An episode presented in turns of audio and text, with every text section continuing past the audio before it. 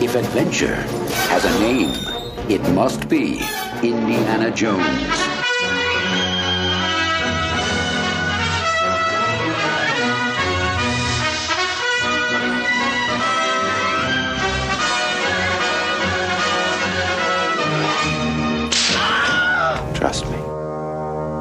Hi, this is Ed Dollister, and welcome to episode 5 of the IndyCast. If you're a first time listener and found us through theforce.net, thanks for joining us, and if you're a regular, welcome back. I suppose if the Forcecast is the happy days of theforce.net, we're kind of like Joanie Loves Chachi. As always, I'll be running down this week's Indy news from around the world. First up, we have a pretty major birthday this week. It's the guy who calls the shots on all the Indiana Jones films. Celebrating his birthday on December 18th is film director Steven Spielberg. Steven will be 61 years old. Happy birthday, Steven. I know you're a listener, not of this show, unfortunately. But who knows? You never know. We've got a bit to get through this episode, so let's get cracking. Dr. Jones, now, you must understand that this is all strictly confidential. Eh? I understand.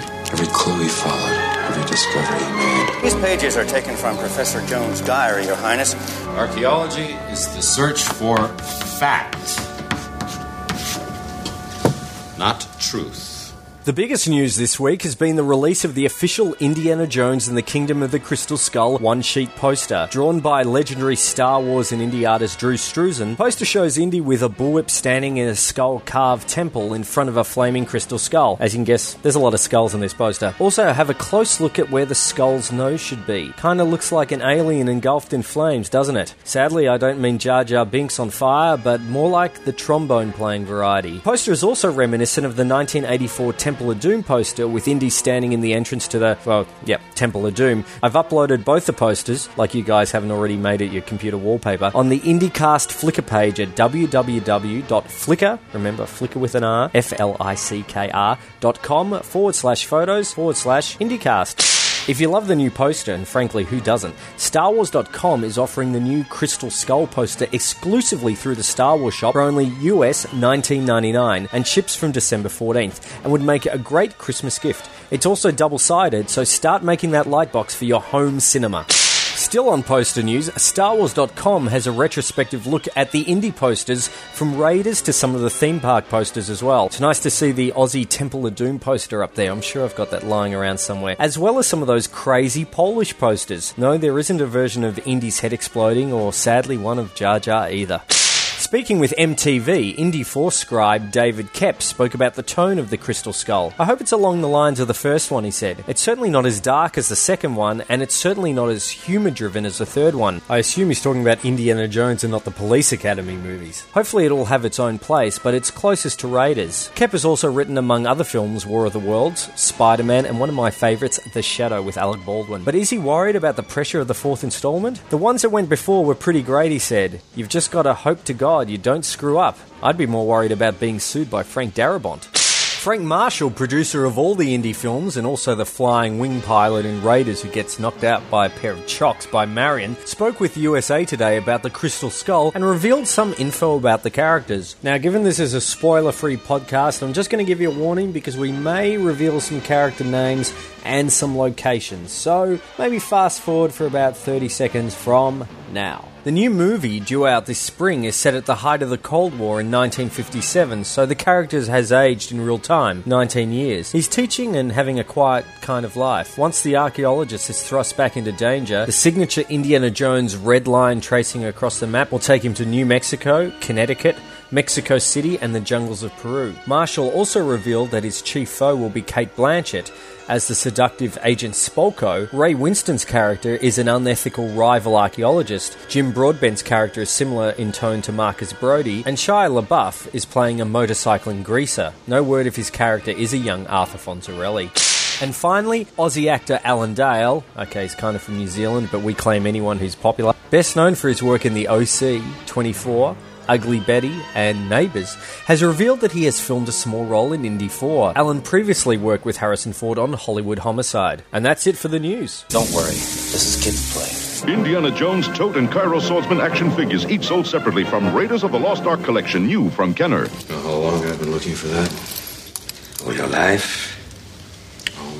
Remember a couple of episodes ago I mentioned the Disney exclusive 7 inch Indiana Jones figure?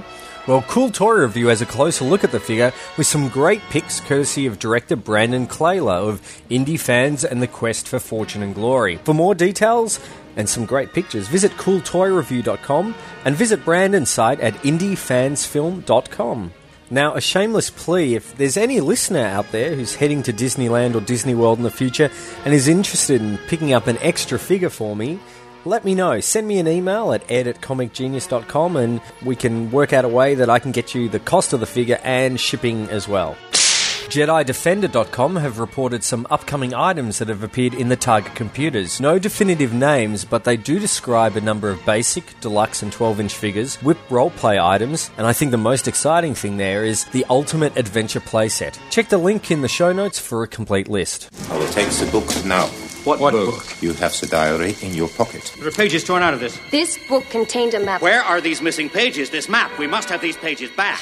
It looks like there's going to be a new Indiana Jones book coming out of, of all places, Walt Disney World in the next year. I was listening to episode 43 of the great Disney podcast, The WDW Radio Show, hosted by Lou Mongello, and he was interviewing Disney Imagineer and author Jason Surrell, and he mentioned that he will be next working on a book called The Creative Force, from Star Tours to the Indiana Jones adventure, and we'll look at the successful collaboration over the years between Disney Imagineering and George Lucas. Look for it on bookshelves sometime next year, or listen to the whole interview at wdwradio.com.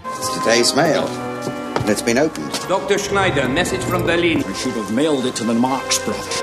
First up, a correction. I mentioned Barry Nugent's novel last week and I called it Fallen Angels when it actually was called Fallen Heroes. Sorry about that, Barry. Check the link in the show notes to find out more about Barry's work. Now, let's go to an email from Matt in California. Matt writes, I've been listening to the IndyCast since the first episode, and I have to say they get better and better. Thank you, and the check's in the mail, Matt. I remember seeing the VHS of Raiders when my mum bought me the original Star Wars VHS tapes. It was great.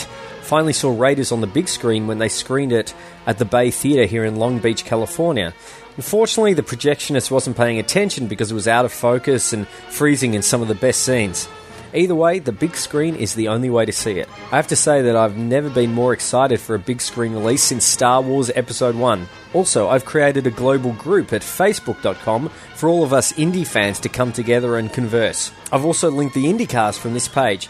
Keep up the good work. Thanks, Matt. I've added a link in the show notes to your Facebook page, so all you Indy fans, come on, what are you waiting for? Join up. Finally, John sent in an email of his first experience with Raiders. John writes, My dad bought me a VHS copy of Raiders of the Lost Ark when I was a boy in the mid 90s. After that, I was hooked and wanted to see the next two films right away. I have very fond memories of my dad humming the Raiders march as we played ball and other father son games in our backyard. Similar to the recent Sydney Opera House concert you attended, I myself saw John Williams in concert in New York last year and this year as well. And I can say it was a magical and wonderfully surreal to see the maestro in person. Steven Spielberg was even the host of the second half of last year's concert, in which he showed a clip of The Last Crusade with and without the score, just to illustrate the impact that John Williams' music had on the film. I'll never forget either of these concert experiences. That is so cool. When I was in uh, the States in 1999, I missed out seeing John Williams by a couple of hours as um, I had to fly back to Australia because my wife had to um, start back at teaching. Not that I'm bitter or anything. Hope you're not listening, Kelly. But I'm very jealous of seeing John Williams live in concert. And don't forget IndyCast listener Lito's Indy score petitions. I'll link to them again in the show notes. If you would like to share an Indy story, send me an email at ed at comicgenius.com or discuss it in the dedicated forums at rebelscum.com or send me your Indy pics to share at www.flickr.com forward slash photos forward slash IndyCast. Well, that's it for episode 5 of the IndyCast. Check out the show notes for further details on the stories we covered. Had a few troubles with uploading them last week, so what I'll do is I'll post a link on the forums to the page on my website. Thanks to Dustin, Dan, Philip, Jay, Jason, Pete, and everyone at theforce.net. This is Ed Dollister telling you to remember. If adventure has a name, it must be Indiana Jones. This podcast is not endorsed by Lucasfilm Limited or Paramount Pictures and is intended for entertainment and informational purposes only. The official Indiana Jones site can be found at www.indianajones.com. Indiana Jones, all names and sounds and any other Indiana Jones related items are registered trademarks and or copyrights of Lucasfilm Limited or their respective trademark and copyright holders. All original content of this podcast is the intellectual property of the Force.net LLC unless otherwise indicated. Fortune and glory, kid. Fortune and glory.